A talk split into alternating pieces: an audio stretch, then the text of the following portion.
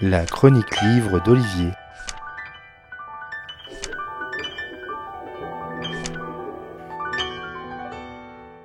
La course frénétique au pouvoir est presque un marronnier romanesque. Cette quête de toujours en vouloir plus, courir après du pouvoir, des moyens supplémentaires, a été longtemps le leitmotiv géopolitique lorsque la guerre froide avait cours et que les États étalaient leur armement pour faire jouer à plein la dissuasion. Il fallait montrer les muscles pour ne pas avoir à s'en servir, au grand plaisir des marchands d'armes trop contents de vanter les mérites de leur nouveau joujou. Eh bien, dans le monde de la fantasy, entre sorciers, c'est presque pareil, comme l'illustre Dan Simmons dans Le nez boussole d'Ulfante Banderos, paru chez Robert Laffont. Shru, le diaboliste, est un puissant magicien vivant sur la terre qui est mourante. Et il n'y a pas qu'elle, car il apprend qu'Ulfante Banderos, sorcier de son état, mais aussi et surtout gardien de la bibliothèque ultime, riche d'un savoir inégalé en matière de sorcellerie, est mort.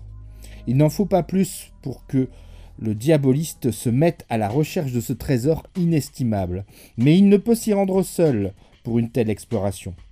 Il s'octroiera alors les services des Myrmazones, mais aussi sera accompagné par Kurd Rick, créature hybride au pouvoir décuplé.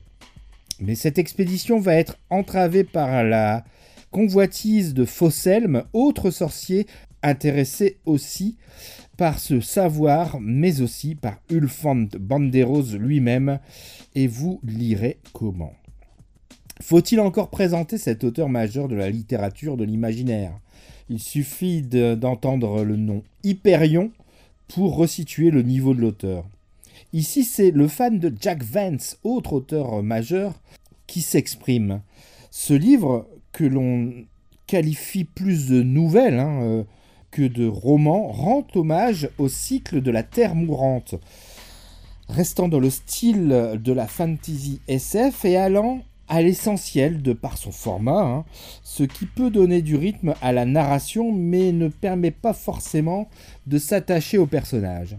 Ce texte écrit pour une anthologie d'hommage à Jack Vance est paru pour la première fois en 2009 et nous est proposé en solo par Robert Laffont qui a le mérite de l'éditer mais à qui l'on peut reprocher le prix quelque peu excessif de cette sortie. 18 euros pour une nouvelle. La lecture n'en est pas moins déplaisante. Dan Simmons reste un brillant narrateur d'histoire, quel que soit l'univers qu'il emprunte, d'Homère à Conan Doyle, en passant ici par Jack Vance. Faites acheter le livre à votre bibliothèque pour avoir le plaisir de lire une longue nouvelle de Dan Simmons. On pourra dire que vous aurez eu le nez creux. Voilà donc pour cet hommage en forme de nouvelle donc de Dan Simmons hein, qui est reparu chez Robert Laffont. Je vous en rappelle le titre Le nez boussole d'Ulfante Banderos. Son auteur Dan Simmons et c'est paru chez Robert Laffont. Bonne lecture et à bientôt. C'était vraiment très intéressant.